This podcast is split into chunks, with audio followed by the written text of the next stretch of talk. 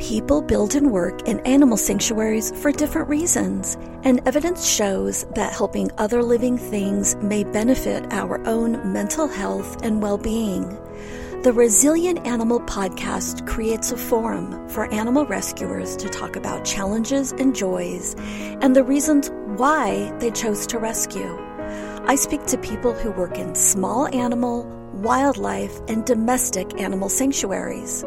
I'm Annie Petersen, Doctor of Education with a Master's in Mental Health Recovery and Trauma Informed Care, and this podcast explores what makes us all resilient animals.